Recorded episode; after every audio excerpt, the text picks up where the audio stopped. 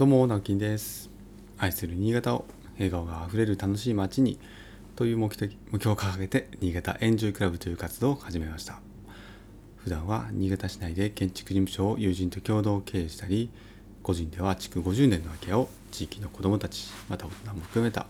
親子でのんびりと遊べる場所にリノベーションをしている寺尾の空き家という活動をしたりしています、えー、おはようございます。今日は12月の何日だわからないぞ 本当にわかんない。えー、12131415かな？ふわっとしてます。火曜日ですね。えー、寒いです。昨日からこれ多分全国的ですかね。めちゃくちゃ寒いですね。新潟も少し雪がちらつきました。まあ雨よりね濡れないからいいんですけどとにかく寒いですね。皆さん体調管理には十分気をつけましょう。私も含めてですがはい。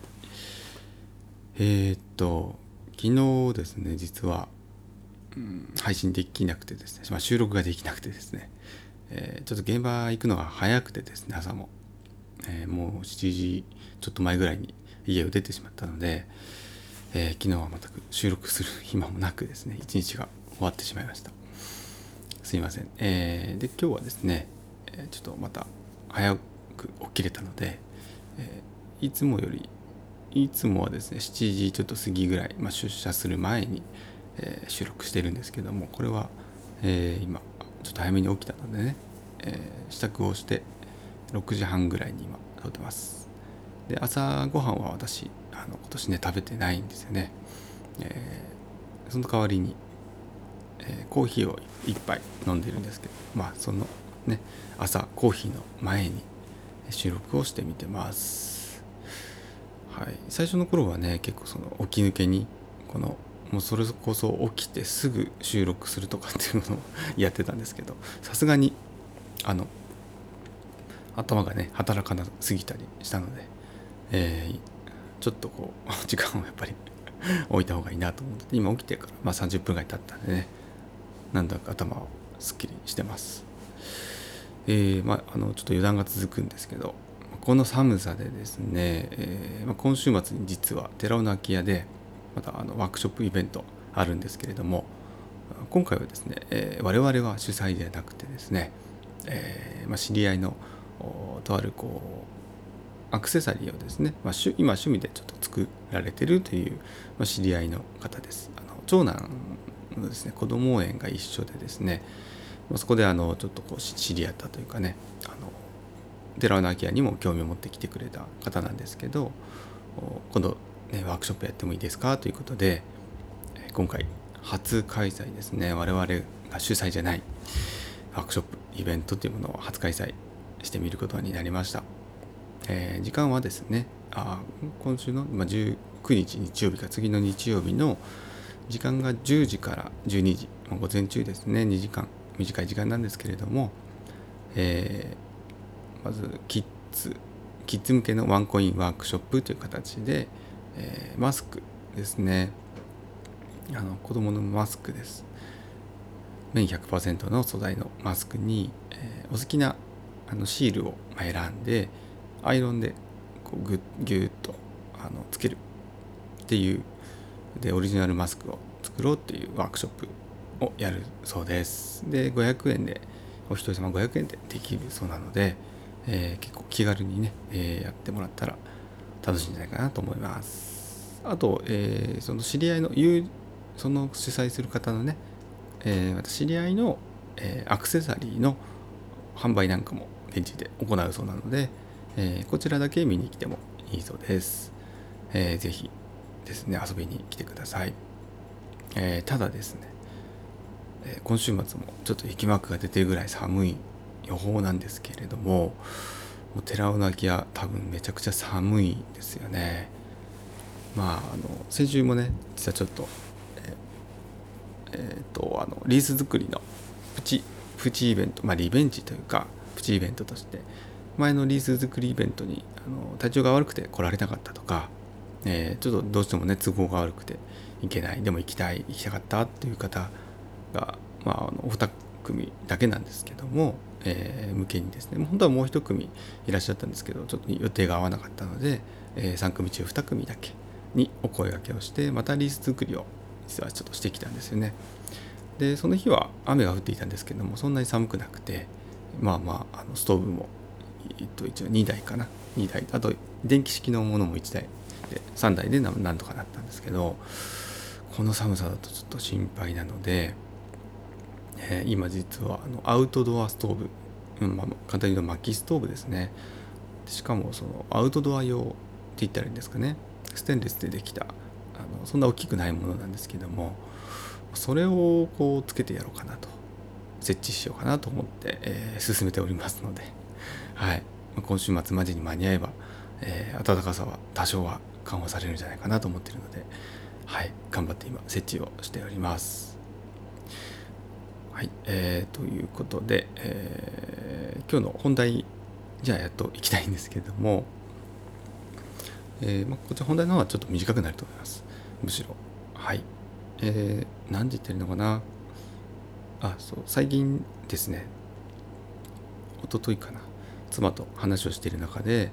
まあ新しくね新しくというか改めてかな自分も気づいていなかった自分のあこういうふうに考えてたんだなっていうことを改めて再認識したっていうお話なんですけどもそれはどういうことかっていうとちょっと一言で言うのは難しいかもしれないんですが私自身がですよ私がこう日本に対して思っていることっていうかちょっとこう怒っているみたいな部分があったんですよね。うん、でそれっていうのはまああの認識してしまえばまあ当たり前に思ってたなって思うんですけどそう気づくまでは実はこう人知れずというかまあ私もあんまり、うん、表に出す方じゃなかったのでねあそういうふうに思ってたんだなっていうのを改めて気づいたんです。日本人に対してちょっとこう失望している、まあ、日本人って言ったら大きすぎるんですけどでもでも簡単に言うとそんな感じです。日本に対してちょっとこう失望している、うん、あんまり期待してないみたいな ところがあるんだなって結構あるんだなっていうふうに気づきました。でなんでねそういうふうに気づいたかっていう経緯を説明するとえっ、ー、と1ヶ月2ヶ月前ぐらいかな、えーこの朝の配信でですね音声配信の中で私がえちょっと話をした内容があったんですよね。それは何かっていうと、え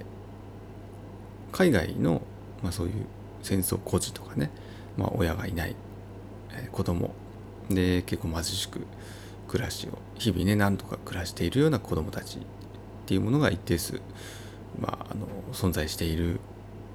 んですよね私も直接こうもちろん見聞きしてきたわけではないんですけれども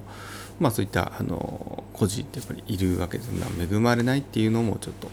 文字として正確かどうかわかんないんですけどまあそういった子どもたち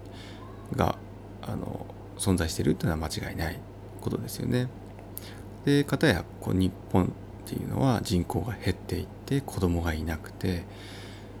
まあ、これからね人口減少社会の中でどうやっていこうかっていうふうに結構頭を抱えているわけですよね。これまでの制度が維持できないとか、えー、インフラが維持できないとかって絶対そういうふうなお話になってくるわけです。じゃあですね、えー、これ簡単に言いますけどそういった海外の孤児などを日本に招いて、えー、日本で、ま、教育を受けてもらうとか、えま、最低限の生活はね保障することができるんじゃないかなと思ったんですよね。でそれをまあ他で国が動くって言ったらかなり大きなことになりますが、まあ、自治体レベルで、えー、何かこう動けることはないのかなとそれでね例えば人口減少がこう緩和されるとかそういうことまではいかないと思うんですけども、えー、物理的にね物理的にあの人口を増やすっていうのはもう多分日本単体では無理だと思うんですよね。うん、っていうような話をしたんです、はい、ざっくりした話ですけどね。でそれを聞いた妻があのやっぱちょっと私は嫌だなと思ったって話だったんです。でやっぱ日本って日本人が住んでほしいみたいな文脈で話をしていたんですね妻が。でそれを聞いててなるほどと思いながらもなんかこううんとこう引っかかったんですよね。日本人日本は日本人が住んでほしい。で何が引っかかったのかなと改めてそのね話をした後に考えてみたら全然そういうふうに思ってなかったんですよね私ねなんでそういうふうに思ってないのかなっていうところもまた掘り下げて考えてみたらいわゆるちょっとこう怒りみたいな、うんまあ、失望感とか怒りみたいなものが私の中にあったんですよね。それはやっぱりこう日本社会に向けてとか多くのその日本人に向けてっていうことかもしれないんです。なんかもっとねあのこうこう元気になろうよって言ったらあれですけど。なんかねこうもっとやることは他にあるんじゃないのとかそういう憤りみたいなものっていうものを持ってたんですよね。それが奥底に隠れていたっていうのが分かってうーんなるほどなと思ったんですね。で別にだからどうしたいってことではないんですけど ただねそれにはそれを発見したよっていうただ今日のお話なんですがでも、ね、自分のことでも意外とこう全部分かってるっていうことじゃないしやっぱ人とのそういう対話の中で改めて気づくことってあるんだなということだったので、えー、自分一人でねなんか悶々と考えているよりも、うんまあ、こうやってこう表に出すっていうことはいいことだなと思いましたしやっぱり身近な人とも話をしてみるっていうのはいいことだなっていうふうには、えー、考えておりますので是非ですね皆さんもこう、まあ、ブレインウォッシュって言ったりしますよねこういうこと。自分の脳みそをねさらけ出すっていうのは、えー、なかなかいいことがありますので是非皆さんもやってみてください。はい、えー、ということで、えー、今日はですねちょっとあの前半部分が長くなりましたがすいません。久しぶりのちょっと収録配信になっちゃったので申し訳なかったです。ということで今日も一日頑張りましょう。それではまた。バイバイ。